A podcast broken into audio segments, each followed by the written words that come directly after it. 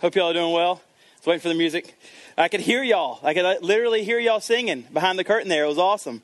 Made me feel like, woo, snow more often. Let's do one service and let's all get together. I could hear you. All right. Yeah, we can clap out. That's all right. All right. So if you have a Bible, you can open up. We're in First Peter. First Peter. If you don't have one, just look underneath you. There's a white and there's a blue one, Bible underneath there. Take it. It's yours. Keep it. Uh, read it for the rest of your life, uh, hopefully. Uh, or if you have one at home, give it to someone that you know that doesn't have one. We're in First Peter. We'll be in chapter 2. Chapter 2, and we are going to start at verse 13. Start at verse 13. We're going to finish chapter 2 today. So First Peter chapter 2, starting at verse 13. I'm going to pray, and then uh, we'll, we'll read the text, and I, well, yeah, let's do it that way. I'm going to pray, and then we'll read the text, and I'm going to explain some things that are going on, and then we'll we'll jump in. So let's pray together. Lord, we uh, we thank you so much. Um, as we just sang, um, let us become more aware of your presence. It's it's your word and your spirit that cause us to be more in love with Christ, to cause us to see and understand the gospel more clearly, that cause our hearts to become aflame with a deep desire to worship you with our lives, um, that cause us to see you in the text. And so we are, all of us, including myself, all of us, absolutely, completely um, desperate for your presence to come now. So would you come and fill this room, fill our hearts? Give us a, a, great understanding of your word, but also, Lord, give us a, a deep passion for you, a deep love to want to know you in your word, to see you in your word. Um, we, we pray that you would be with us now and bless this time. And as we go out, God, that we would live differently because of what we've seen. This text addresses us directly in the way that we interact in this city every day. And I pray that you would help us see that and live that out. We pray this in Jesus' name. Amen. So we'll be in 1 Peter chapter 2. I'm going to go ahead and read the text 13 through 25. 13 through 25. Be subject for the Lord's sake to every human institution, whether it be to the emperor as supreme or to the governors as sent by him to punish those who do evil and to praise those who do good. For this is the will of God, that by doing good you should put to silence the ignorance of foolish people. Live as people who are free, not using your free, freedom as a cover up for evil, but living as servants of God. Honor everyone, love the brotherhood, fear God, honor the emperor. Servants, be subject to your masters with all respect, not only to the good and gentle, but also to the unjust. For this is a gracious thing when mindful of God. One endures sorrows while suffering unjustly. For what credit is it when you sin and are beaten for it, you endure? But if when you do good and suffer for it, you endure, this is a gracious thing in the sight of God. For to this you have been called, because Christ also suffered for you, leaving you an example, so that you might follow in his steps. He, Christ, committed no sin, neither was deceit found in his mouth. When he was reviled, he did not revile in return. When he suffered, he did not threaten, but continued entrusting himself to him who judges justly. He himself bore our sins in his body on the tree that we might die to sin and live to righteousness. By his wounds you have been healed. For you were straying like sheep, but you have now returned to the shepherd and overseer of your souls.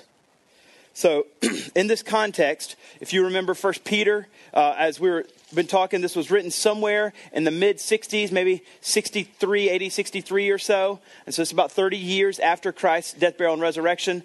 Uh, they had after Jesus' resurrection, gone and kind of set up a community. And in that community, they were living out. I mean, there were no Christians before. Like, they were the first set of Christians trying to figure out how do we do this. And then persecution came. And as persecution came, uh, in verse 1, you can see they were dispersed all over the place. And as they were dispersed all over the place, that community, learning how to live as Christ followers um, together, was kind of broken apart. And those communities were dispersed into smaller little pockets of people. And Peter wants to write to them and address a few different things. He's wanting them to understand. Um, now that you're not in community and you're kind of all over the place, let me give you some verbal uh, writings and un- instruction on what it means to live as, as someone as a Christian now. You, are not in together, you're off, and it's going to be harder to know that. So we saw that in the last few, few weeks. He's giving them um, instruction on holy living, instruction on Christian living, but also some other things. They had absolutely some, some questions in their head. Um, why are we suffering? I thought we were Christ followers. I thought we were following you, and we just got persecuted. This Roman Empire is terrible. Why is this even happening? And so he's going to, as we're going to see, starting at chapter 3, verse 8, address that. Um, and but in this section we're in right now, so we've talked about holiness, and here we're in this section between now and 3 7, and 380 talks about suffering. But in this particular section, they also had other questions, which is if this government is so oppressive, are we under obligation to submit to them? Do we need, do we need to listen to them? Because what they're doing is pretty wrong. So is there a need for us to, to stay here and be a part of this, or can we rebel against it? So, this particular section, 213, all the way to 37, is really about the idea of submission submission and authority. And so here's the way it's going to actually look. I'm going to do chapter 2, uh, 13 through 25, and we're going to look at submission to the governmental authorities. We're even going to look at submission um, in, in that particular time period of servant and master. But carrying in the idea of submission, uh, Peter also addresses what it means to be, uh, in, in, the context of Christian living and marriage, what submission looks like. Now, we're not going to do that next week. So, three, if we're going in sequential order, 3 1 uh, through 7 would be next week, and we would be in the big I kind of umbre- umbrella idea of submission. We're going to pick up that and move it down to February 14th. And so, uh, next week, we're going to just start at chapter 3, verse 8 and I'll just continue. Yes, February 14th is chosen strategically, um, if you're wondering. And I, am not even preaching it, finally. Um, you heard me preach on marriage over and over. Jack is going to preach on marriage on that particular week. So I'm, I'm super excited to get let you have like a second second idea, second angle on marriage. I've, I've, preached every marriage sermon here at Remedy the whole seven years, and so I'm excited to sit under the tutelage of Jack Blankenship um, uh, for, for submission and really about marriage. So that's going to be February 14th. So the way that we're, we're, we're going to be moving, just so you know, when you come in next week, if you've been studying 3 1 through 7, we won't be in 3 1 through 7. That'll be February 14th. We're going to pick up at 3 8 and go sequentially until we get to February 14th. Jack will come back et al. will go the rest of the way. So uh, that's what we're going to be doing over the next few weeks. But this week we're looking at 213.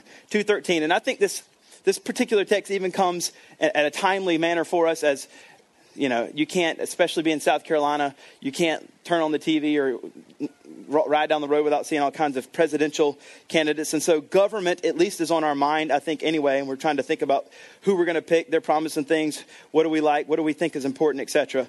Um, and so even about the idea of submission to government. Do we need to, do we need to submit ourselves to government that we, that we don't disagree? If, if whatever your you know, governmental decisions are, whenever the people that I like or don't like specifically don't like are in, do I need to submit to them? Do I need to think? Because these are same kind of type questions that they were asking 2,000 years ago. Definitely different, and I think that theirs was probably worse. They were they were being persecuted in a much larger scale than we are. But those kinds of questions that they're asking are similar to some of the kind of questions that we're asking. Um, and even how far can we as believers go against the government in our Christian belief and still have to submit to them? At what point do we have to like say, okay, I can't submit to that. So we'll talk about some of those things today. Um, but first thing I want to do is look at verse 13. 13 through 17 is kind of the first section on submission. The title of the sermon is Gospel Submission, uh, and w- w- there's three points, and you'll see you'll see them pretty clearly. But the first one is uh, in regard to citizen uh, submission. Citizen submission. We're called to be citizens of this particular state of South Carolina. We're called to be citizens of America, um, and in some kind of uh, manner that's different than being a citizen of heaven, but we do, nonetheless know that we're supposed to be called to be citizens. Now, I want to. Uh, I want to remind you from last week why this is important. So, if you will, look up with me at ch- uh, chapter 2, verse 9, and let's remember why this section is, is important. So, he just got through telling them that they're supposed to live a certain way as God's people. You're supposed to live a certain way as God's people. That is, holy. You're supposed to be on fire for Christ, pursuing holiness with everything you have for a purpose. For a purpose. Look at verse 9, and he reminds them, You're a chosen race. That's, that's a new race. That's the, the Christian race, the chosen race. You're a chosen race, a royal priesthood, a holy nation, a people for his own possession. And then here's what you're supposed to do this is who you are that you may proclaim the excellencies. This is declare the excellencies of him who called you out of darkness into his marvelous light. So, everybody that's a believer, you are called to declare to the people around you all over, I am a, a, follower of Christ, and you need to know how awesome He is. We're called to declare His excellencies because once we were um, not a people, but now we are God's people. Once we hadn't received mercy, but now we have received mercy. And then He tells us, so, beloved, I urge you then, as sojourners and exiles, that's just a reminder that your real citizenship isn't here. You're just kind of exiled here on earth, but your real citizenship is in heaven. So, we're, we shouldn't get too comfortable here because this isn't our final resting place. Being with Christ is. And then he says, to abstain from the passions of the flesh, so don't be unholy, which wage war against your soul. And here it is, verse 12 is very key. Keep your conduct among the Gentiles honorable you can substitute unbelievers. So, this is why when we're looking at this next idea of submitting to the governmental authorities and living as a citizen in Rock Hill, state of South Carolina, America, in a certain way, because the point is what we see up in verses 9. Number one, we're supposed to declare the excellencies of Him. We, we live as Uh, under gospel submission as good citizens because we want to, with our lives, declare that God is awesome, but also, as we see in verse 12, keep your honor or keep your conduct among the Gentiles honorable so that when they speak against you as evildoers, they may see your good deeds and glorify God on the day of visitation. We want to also live as good as citizens, not just to declare the honor of God, the glories of God, the excellencies of God, but also when we're around the unbelievers living out as good citizens, they can see that and they'll think, all right, they live differently. They live differently. So as we're going into this, this section on authority, it's, this is, don't just hear this as you need to be a good citizen and the end. There's reasons. There's reasons. Because, as we've seen in 9 through 12, it gives glory to God and it wins unbelievers over. So here, we're seeing some things. Citizen submission, citizen submission. And what should we do? Verse 13. Here's the first thing you need to know about. There's some subset, subpoints under number one here.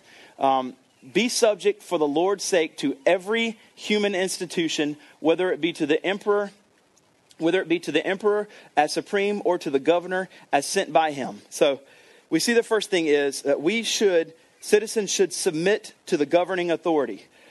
Citizens should submit to the governing authority. So we'll talk about what that means, but let me go ahead and read one other little section. Paul also writes an idea on this, uh, on what it means to submit to the governing authority in Romans chapter 13. This is what he says Let every person be subject or submit to the governing authorities, for there is no authority except from God and those that exist that have been instituted by God.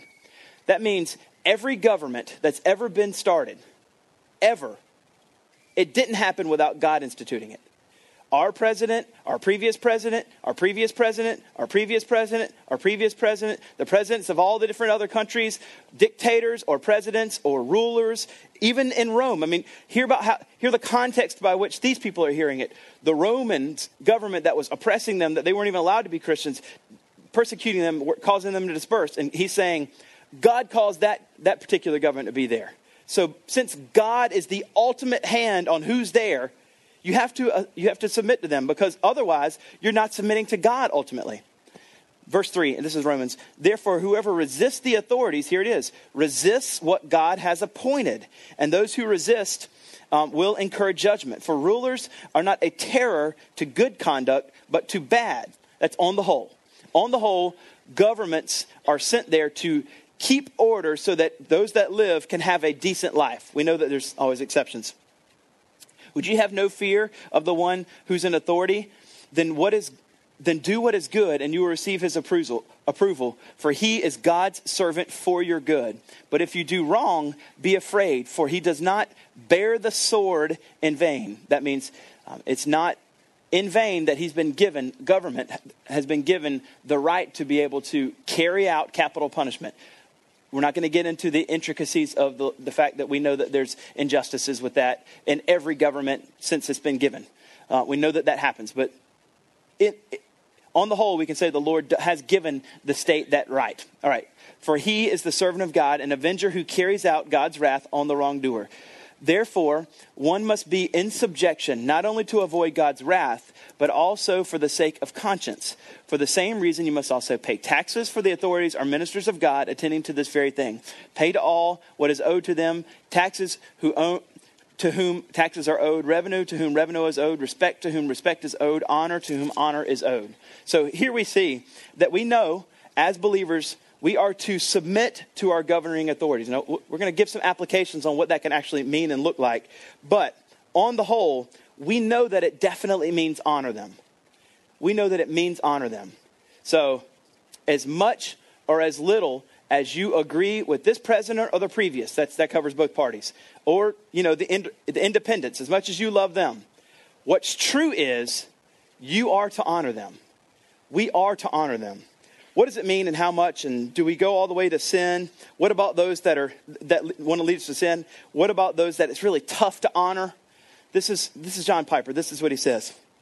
In this way christian submission to the institutions of this world when it's tough to, to honor those that we disagree with it, that are that are our governmental authorities city state government. It, when we find it tough because we disagree with their with their uh, views. This is what piper says. Very helpful this is how we honor them. This is how we can continue to do it. And this way, Christian submission to the institutions of this world becomes an act of tribute to God's authority. So, the way that we honor them is by remembering that we are honoring God first, and that helps us honor them.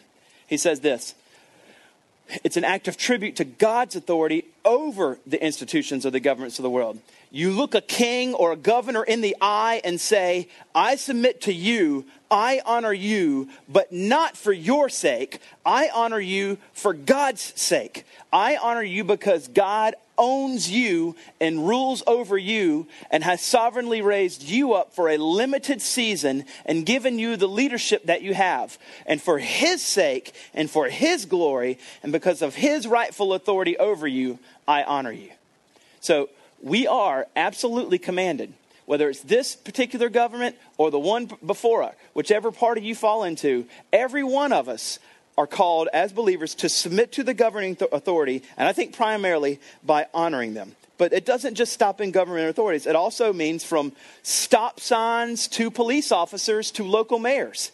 We honor them as well. We submit to those particular people, those governing authorities. Um, whenever they Stop sign tells us to stop, stop light tells us to stop, or a police officer pulls you over because you don't have your seatbelt on again, then maybe personal experience like you you have to you have to submit to them. You have to it happened with the kids in was, they'd never been pulled over. I think aiden was like four at the time and he's like crying daddy are you going to jail? I'm like no i'm not going to jail. It's just a seatbelt. Happens all the time. Anyway uh, uh, i'm not going to talk about that. My point is from stop signs to police officers to local mayors um, god has put every single one of them there. And so we don't need to feel an inclination to rebel against them. Instead, we should feel an inclination to honor them, listen to them, because on the whole, most of these people, as Romans 13 says, are put there for our good. Because they he, are here, because laws are here, people here, and these um, mayors, etc., are here, on the whole, they, they're looking out for our good. They help this particular society, and in all societies, function um, for the citizens' good. So we, we need to honor them, we need to listen. And even in regard to legislature, laws, how, as Christians, are we to be active or passive? Um, in legislature or even active and passive against legislature? Are, are we to just kind of just, well, that's, that's the secular world. I'm going to sit over here and not worry about it. As Christians, I think even in regarding to legislature, whether we agree or disagree, we should, as believers, be actively involved. Um, making cogent arguments, not red herrings, but cogent biblical arguments why we think this particular legislature should be passed or should not be passed. And, and winsomely, lovingly win them over with arguments that make sense. Not just target them, but the, but the law. So if you just target them, you're not, you're not honoring them. You're not listening and obeying, I think, the spirit of what we're trying to learn here. So legislature, laws that you agree with or disagree with, we are, as Christians, we should be part of that. We should be actively part of that because we live here too. And we want to show believers, un, I'm sorry, we want to show unbelievers that we care about what they care about. And we care about this city and we want to be actively involved in it. So, we should, as as Christians, submit to the governing authorities, submit to the laws around us, submit to those who uphold the laws around us, care for them, love them, not just so when a police officer uh, pulls you over, not just obey, but also whenever you're not disobeying laws and you see police officers, tell them thank you. Send them gift cards or whatever you know like tell them thank you for you know i've been to cities where it's t- tough. I went i went to tegucigalpa honduras where literally every house like in our neighborhood that i live in every house has barbed wire fences around it. Because if you don't you're just going to get you're going to get people are going to come in your house and steal your stuff we don't have to do that here. It was, it was like wow it's way better in america because i don't have to like put barbed wire and worry that people are going to steal because we have a government that and, and people around us that protect us that keep keep from, keep us from having to live lives like that which you know they're happy people there. So but I'm, I'm definitely glad. I'm not trying to say like they're all like dreadfully they're far more happy than we are because we're so materialistic. Anyway um, but i'm still thankful that we have people around here keeping us safe and laws that keep us safe all right so the next thing we see is another, some other things we need to notice about things that government do does for us is, or, uh, or to governors that are sent by them, to punish those who do evil and to praise those who do good. So this punish is a deterring effect. The punishing of people that do evil, whether it's you know from fines all the way to to the highest things that depending on what they've done, punishing them deters evil and it carries out retribution for us. So the state is doing it. It's not vigilantes doing it. God has an, an God has set up the government so the government does these things, and we don't have vigilantes running around trying to carry out retribution. Instead, we have the city, and that's always the government, and that's always been God's plan. That not vigilantism, instead, that the government does these things. The civil authority exists to punish wrong and give out the things that are done right. So, um, as we live in this particular society as believers, verse 15 says, For this is the will of God that by doing good, you should put to silence the ignorance of foolish people. So, as believers, we are supposed to live out a certain way, and that's by doing good. That means obeying the laws and honoring them. All right, so the next thing I want you to see is this. Verse 15 and 16, uh, it says, We should do good and then live as people who are free, not using your freedom as a cover up for evil, but living as servants of God. So, we know that we're supposed to honor, but we're also supposed to be good citizens. We, we are to be good citizens. So, point B under here, under citizen submission, is true servants of God are to be good citizens. We're to obey the laws and seek the welfare of the city. And we even, as we, if y'all remember back in the journey when we we're looking at Jeremiah 29, we know that seeking the welfare of the city is literally mission.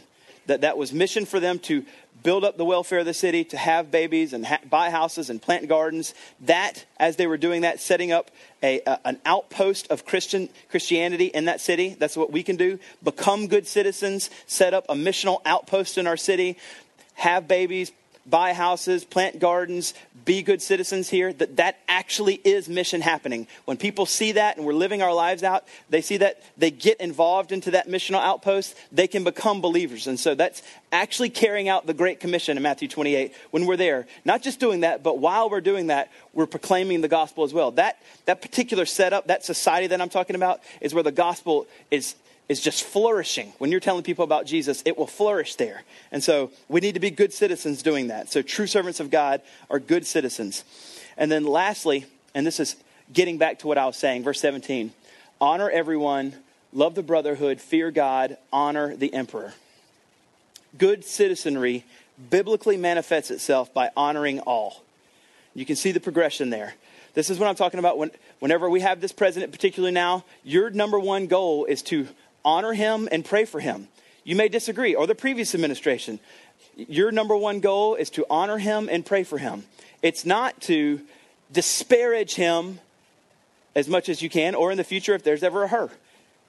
It's not to disparage her, but instead, as believers, biblically, we are commanded to honor them and pray for them. to honor them and pray for them. You can see the progression here in verse 17. Honor everyone. So, no matter who they are in general, all the citizens, we honor them. And then, kind of a step up, you can see love the brotherhood. So, we treat fellow Christians with love. And then, even more so, you can take your next step up fear God. And when we're doing those particular things, then we're able to, as it says, honor the emperor, or for us, our president, or in that particular time period, the, the Roman emperor. So that's, that's the first one. So let's take a little sidestep and, and do a little application. I'm going to try to do this a couple times today um, and uh, maybe put some, some, some uh, I don't know, some tangible examples to what we're talking about. I think this is the hardest one, and I picked the hardest one because uh, if we can pick the hardest one and figure him out, then it should flow for us pretty easily. What about Bonhoeffer? That's my question. What about Bonhoeffer? So, Bonhoeffer lived in Germany. Dietrich Bonhoeffer during the 40s in Germany whenever Hitler was in reign. And so, how's he supposed to live this out? If we can figure out like hard scenarios like that, then I figure we can get to, for us, pretty tangible examples of what we're supposed to do. So, I, uh, I contacted one of my, one of my uh, buddies from school.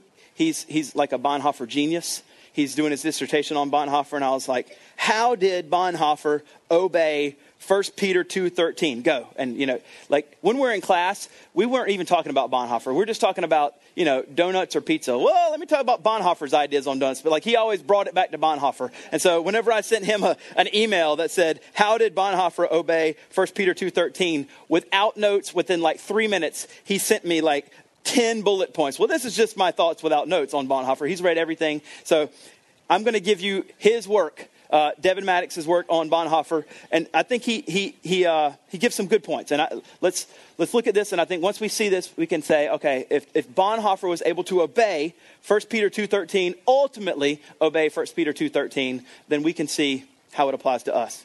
So Bonhoeffer in Germany, Hitler's over him. How does he how does he obey this with, with Hitler? With Hitler. This is it. Bonhoeffer, he says, would affirm 1 Peter 2.13 as a genuine, real call to discipleship, interestingly enough. So it's a, it's a matter of discipleship to be able to be someone who can put themselves as a, uh, as a person that honors the emperor. Bonhoeffer hated violence. If, in case you don't know, the reason why I'm saying what about Bonhoeffer is because it's, it, there's reports that Bonhoeffer was a part of a group that tried to kill Hitler at one point. So that's why I picked Bonhoeffer. Like, if you're trying to kill someone, I'm thinking you didn't honor them. So uh, this is this is the uh, this is what he said. Bonhoeffer hated violence and really felt called to peace. He loved peace. Bonhoeffer, he says, ultimately did submit himself to the emperor Hitler um, because he actually never did kill him, and he ended up dying in a prison. So ultimately, that's true. But what about the, uh, the, the, the, going after him and trying to kill him? This is what he says. Um, the Bible, which does not contradict itself, is full of politically subversive people, and sometimes the Bible even will give praise to them. Further, he says, the Nazi state, and this is where uh, Bonhoeffer, you can take this or leave it, but I think that this is a pretty good argument. The Nazi state was so corrupt it was so illegitimate that Hitler became an illegitimate emperor and was no longer um, under this particular command to honor him because he was illegitimate. He, he became to where he was not someone that should be honored and should be taken out. Now, killing him is not the way to do it. Um, Christians should not murder. But he actually didn't end up murdering. Um, so Bonhoeffer looking at this who was German, so followed Luther. And if you know anything about Luther, he's, he's pretty strong with his language. He says this Bonhoeffer would probably s- cite Luther here, who would say, when faced with really two poor options, and you know the gospel means forgiveness, then you should just sin boldly. Don't do that but that's what he says. Sin boldly because you know the Lord's going to forgive you, and just say, I don't know which one to do, so I'm going to try to do the lesser of the two, and just trust that you're going to forgive me because I live in a fallen world. Not, this is not an invitation to you to just go out and sin boldly because you're going to be forgiven. Not at all. But that's what he would say likely was happen. And so silent restraint in the face of evil would probably be sin, especially when it, with an illegitimate emperor. And so Bonhoeffer was convinced of that that the greater sin was to allow Hitler to continue That was the greater sin in his mind of an illegitimate emperor. And that's why he put together a group to try to, because millions and millions and millions of Jews were being killed. And he thought the greater atrocity is to let him continue to live. So between the two, I'll pick if he dies, millions of Jews will possibly start to getting to live. Now, that's how he ans- we can answer the Bonhoeffer question. I think that that means for us, we're not anywhere near those kinds of scenarios. But for us, then, we honor until our particular president um, or government is illegitimate. And if we ever come to a time where there's the worst of all possible situations, we choose the lesser evil. And we, I wouldn't use the Lutheran language of sin boldly, but I would say we, we, we do all that we can to not sin. And if there's ever a, a, a choice between the two, then we, we, pray like crazy for the Lord to give us guidance. So in this particular section, let's take one little, let's take some application. I just have three little applications. One, honor your president. Whoever's in office, your, your, your guy, your man, or your woman, if he or she is in, uh, is in office, or your man or woman that you didn't vote for, you honor your president. You, vote, you, you, you pray for them, you, you honor them, and you, you ask the Lord to guide them because you know that the Lord put them in. Second thing, be careful about how many naysayers of the current administration you let yourself listen to. Be careful to guard your heart and mind of listening to naysayers that speak ill of the current administration because if you do, you will eventually become so entrenched in that you'll find yourself not honoring the president. You'll find yourself not honoring them. Now, I'm not saying, um, you know, put yourself wholly into an administration that you disagree with, but I am saying if you're around negativity too much, you'll just become that and you'll not honor them. So you won't pray for them and you won't feel obliged to. So be careful when you're around naysayers that don't like the current administration, and they're on both sides. Um, and the last one, just as we talked about, the last application is what we talk about locally is don't rebel against your local authorities.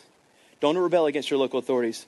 Stop signs, laws, police officers, uh, local people. Instead, give thanks that they bring safe, safety to our cities and we don't have barbed wire fences around our houses. Give thanks that they're here. All right, so that's the first, first section on authority. The next one is starting at verse 18. We'll go through this decently quick because there's not a ton of application. While this context is clearly master slave, uh, one thing I should say is you shouldn't impose our American slavery system from the 17 and 1800s back onto the first century. That's chronological snobbery, as C.S. Lewis says, and that's not exactly, while there are some similarities, they're not the exact same. Uh, and so it's not the exact same servant master relationship as it was in America. I think America is far worse. I think that it's a terrible uh, thing that happened in America, but so I wouldn't take what happened to, uh, in America and import it back to the first century. First century was a little bit different. Uh, there are some similarities, but it was a little bit different. I think what, what was in America was, was actually worse. Um, second thing, and this is just a, uh, a comment before we get into it, is I've heard people say that whenever you see language in the Bible, specifically in the New Testament, where the writers say something like, slaves, you should submit to your masters, they, because they've already done the first thing, import a, an American view of slavery back to the first century, then they also move to the next logical step, which, which is the Bible must endorse slavery. Um, and that's, that's not at all the case. The Bible would not endorse American slavery from 1700s and 1800s. And so we shouldn't make that mistake uh, thinking that the Bible, when you see servants or slaves be subject to your masters with all respect, oh, the Bible says slavery's okay. That is not at all, at all what is in the mind of Peter as he's writing. He's not thinking of America at all. And so we don't want to think that the Bible is giving a tacit endorsement, of slavery, uh, specifically in what was happening in America, which is an absolute gross injustice of human beings. Um, so don't import that into the text. Now, we'll go to this, and I would say for us, it is servant masters, and we don't necessarily, praise the Lord, have that anymore um, and we don't have even what was happening in the first century. So maybe the best application we can make here is just try to, as we read this, if I want to apply these texts to my life, just think employer, employee. That's not exactly what it was even in the first century. But if there's a way to make an application for us today, it's probably employer, employee. Even though that's not exactly the relationship between servants and masters either. Servants, be subject to your master with all respect, not only to the good, but to the gentle, not only to the, uh, but also to, not only to the good and gentle, but also to the unjust. So if there's a master over you that's just a jerk, you still should submit to them. So we're in the second one, by the way. This is servant submission.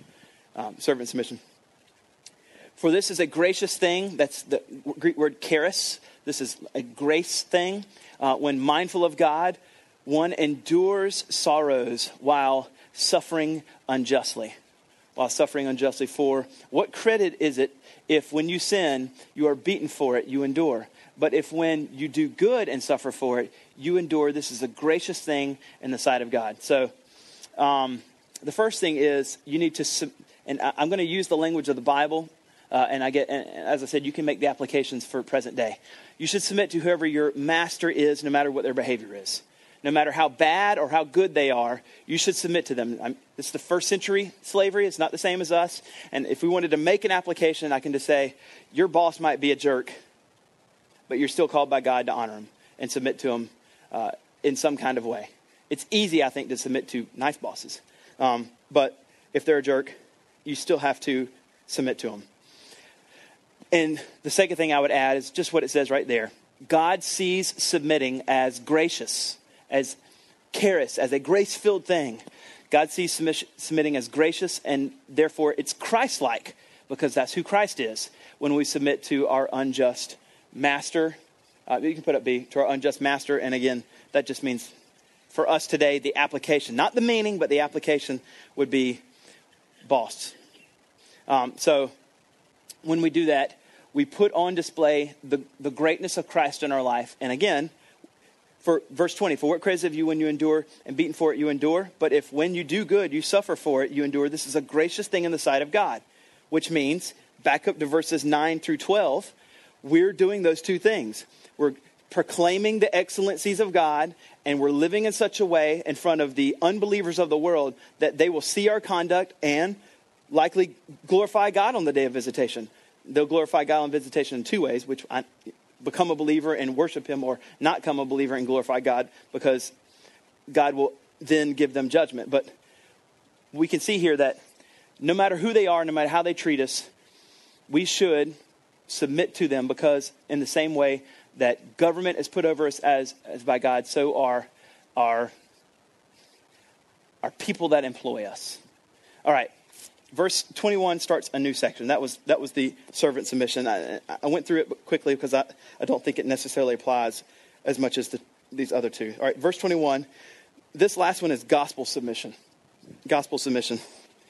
And this is uh, the first two deal with government and masters. This one is just specifically going to zoom in on Jesus.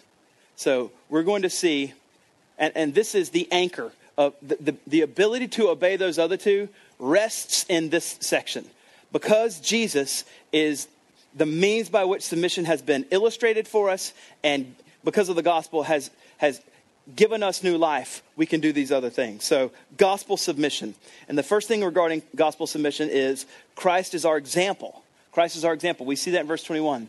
For to this you have been called because Christ also suffered for you. So, to this, that's to submission to the government authorities and to those that might be your employers or fill in kind of how you want to say. To submission you have been called and you can either you can even take that down to 3 1 through 7 uh, regarding submission to your spouse. But we have been called to submission because jesus christ suffered for us leaving us an example so Christ is the ultimate example of submission. And so if you want to know what submission looks like in these things, how do I submit to these things? Look to Christ. He has given us the ultimate example on how to submit.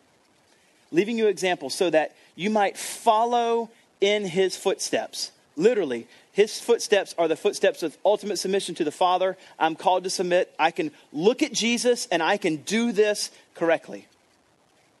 And here's how he did it.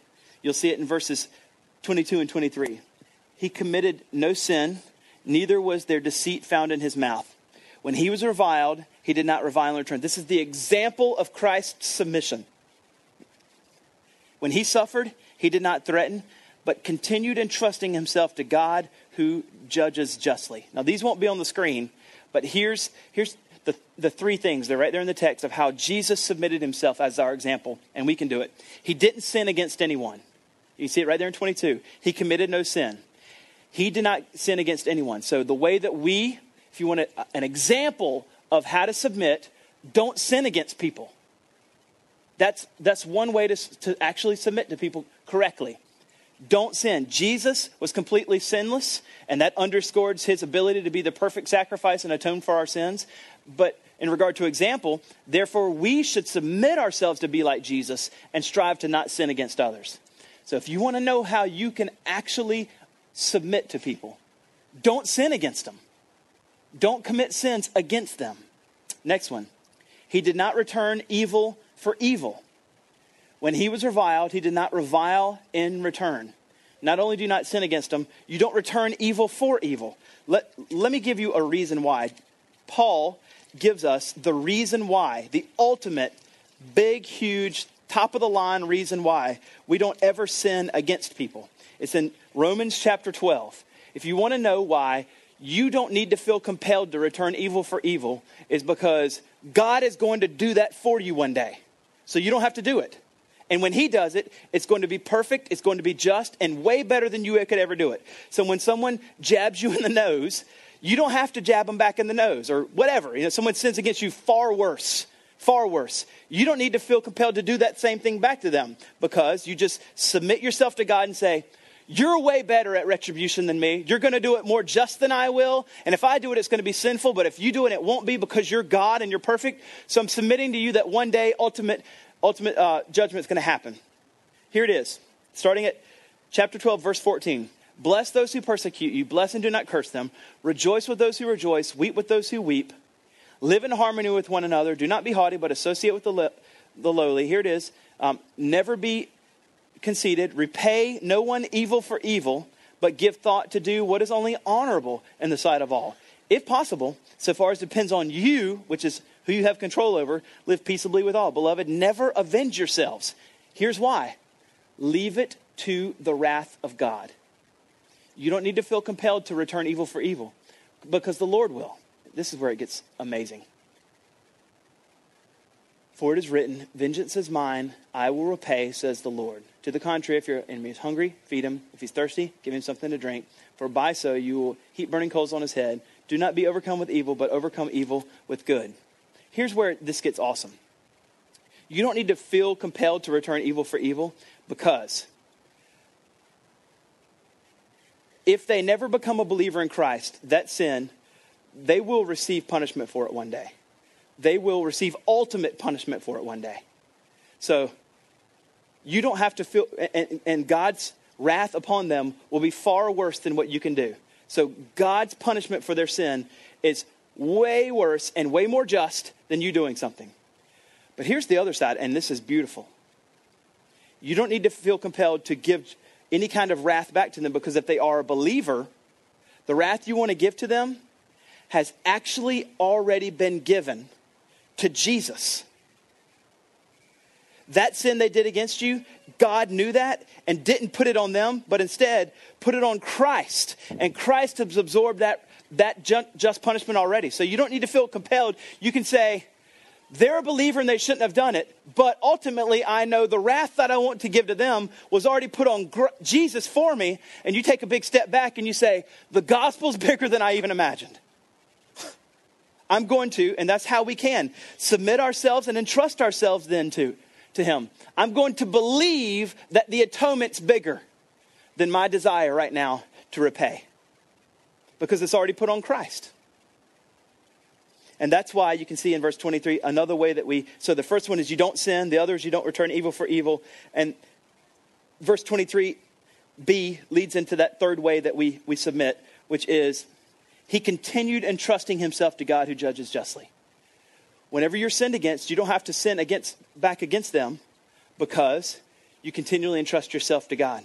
I'm just going to trust you that you're either going to carry out wrath against the unbeliever and it's better than me, or it's already been carried out on your son and I don't have to do it.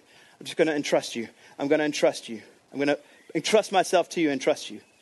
So, Jesus, for us, continually trusted in God.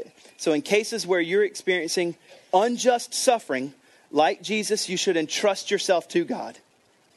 Piper says this You're not saying justice doesn't matter. You're not saying justice doesn't matter. I got an example I'm going to go to right here because um, I think Martin Luther King Jr. gives us a pretty good example of how to walk this line to it, it, do I just entrust himself and say, don't do anything? Because that's not what he did. He didn't do nothing, but he did something in a certain way that was, I think, the perfect Christ like way to fight injustice, right? Piper says, You're not saying justice, injustice, uh, justice doesn't matter. You're saying that it is God is the final judge, and, I, and he will settle accounts justly. My abuser will not have the last say. God will have the last say. This is why I need to defer to God. I don't need to do it. I just defer to God. And then you could say, well, what about MLK then? What about Martin Luther King Jr.? I, I know I talk about him a lot. It's probably because I read a lot about him a lot. I'm going to be writing on him a lot, so y'all can just be prepared over the next year to hear a lot about MLK. Um, but he's, he's a genius. He's an absolute genius. He died at the age of 39, sadly. The day before he was killed, he preached a sermon. I've, I've gone to the mountaintop where he literally talks about he's fought the good fight. He knows that his time is coming. He's going to die. And the next day, he was shot. The next day. It's, it's astounding. Um, anyway, back to this. Was Martin Luther King Jr. then wrong for fighting injustice? Is he not supposed to just not entrust himself completely to God and let, let the Lord do it? And I say, he was not wrong because um, Christians are not to be silent regarding injustice. They're to submit to the governing authorities. Submission does not equal silence, they're not the same thing. So he was not wrong. And I would say the crux of Martin Luther King Jr.'s message was non-violent fighting of justice. Martin Luther King Jr. says, Darkness cannot drive out darkness, only light can do that. Hate cannot drive out hate, only love can do that. And so the, the manner in which he fought injustice was love, it was non-violent. So fighting injustice is done with the light of love. And this means you submit yourself to God completely, yes, and you're trusting Him that because you're God, the arc of human history does bend towards justice ultimately. And because God will bring full justice one day, and I'm not Jesus, and Jesus has already received it, I can entrust myself to Him that He will for those that don't become believers, give them justice, and for those that do, it's already been put on them. But MLK himself was not wrong in fighting justice the way he did it because he did it with nonviolent means. So he still submitted, I think, but was not silent. Ultimately, he did it the way I think Christ would prescribe it. Certainly, we can all go into history and find little places, but on the whole, his, his desire to fight against injustice was um, darkness can't drive out darkness, only light can do that. Hate cannot drive out hate, but only love can do that.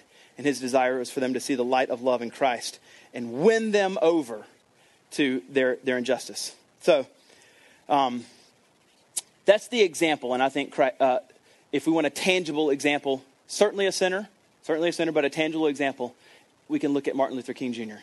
All right. Here's the last one under gospel submission, and it's, it ends for us the actual gospel piece for us. Verse 24 He himself, so I'll go ahead and give you part B. Christ submitted to the Father by dying on the cross for our sins. This is not just the example, but this is the gospel. This is the gospel. This, this text is the anchor of how everything else is possible because Jesus Christ did this in verse 24. He himself bore our sins in his body on the tree that we might die to sin and live to righteousness. By his wounds you have been healed. Quoting Isaiah 53. For you were straying like sheep, but you have now returned to the shepherd and overseer of your souls. So, verse 24 Christ submitted to the Father by dying on the cross for our sins. So, we see the ultimate act of submission is someone perfect submitting themselves to the will of the Father to die for wicked sinners. So not only is he our example, but literally he's the means. The gospel is the means by which, when we see this, and we've been literally made from an old creature to a new creature, an old creation to a new creation, now, because the Holy Spirit is in us, we can live out these things. We can do these things. So I want to want to look at those. There's four little things I want you to see in that verse, and I want them slowly to re amaze you. Verse 21, 4, verse 24. He himself bore our sins in his body.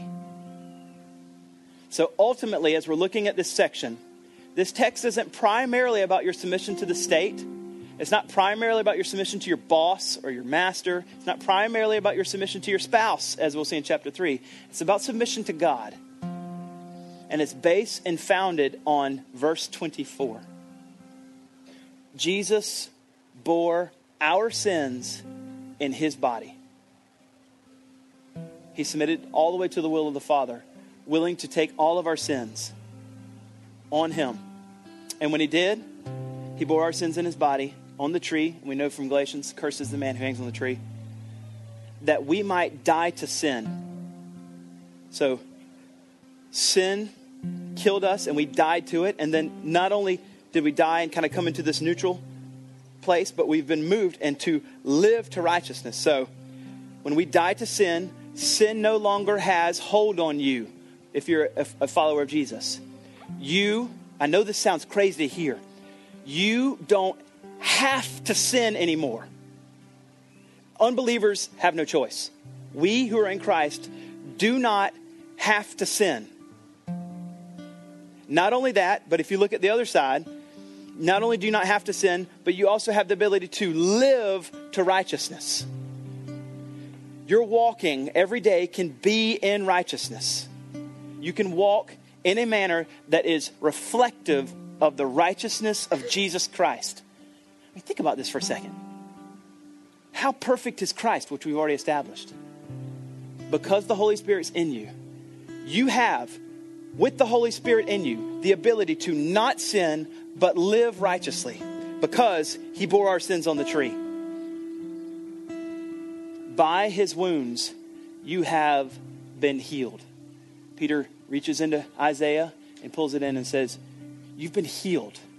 Now, we're not talking about physical healing, we're talking about spiritual. He's healed you. He's healed you spiritually of this sickness that we had called sin. So, Christ is not just the example that we see in verse 21 through 23, but for us in 24, He's the absolute means. The gospel of Jesus Christ is the absolute means for us because of the Holy Spirit in us now to be able to obey any of this entire section and the following section. Verse 24 is the anchor to it all. Jesus is the anchor to it all. The gospel of Christ is our only hope. And I want to uh, I want to point out one little thing here because it's interesting. In verse 24, he himself bore our sins on his body on the tree. I know the, the cross was made of wood, but he says tree, not the cross. I think that's interesting. So, in Genesis, we have a tree set in the, in the garden. And when they take upon the tree, the tree brings death. And in the New Testament, the tree does the opposite.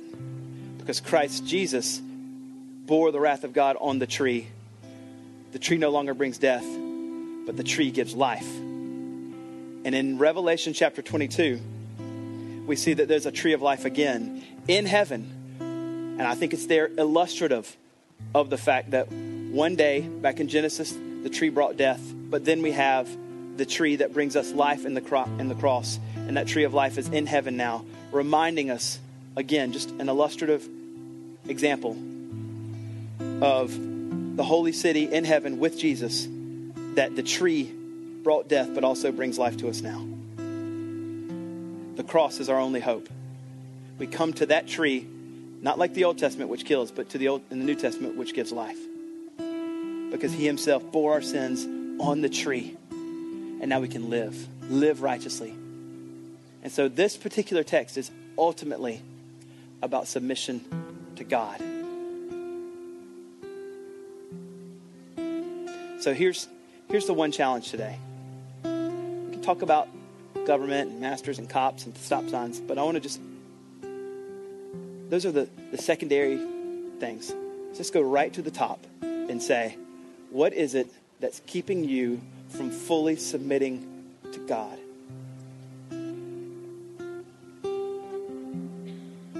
What is it that's keeping you from fully submitting to God? If you're doing that, all these other things take care of themselves.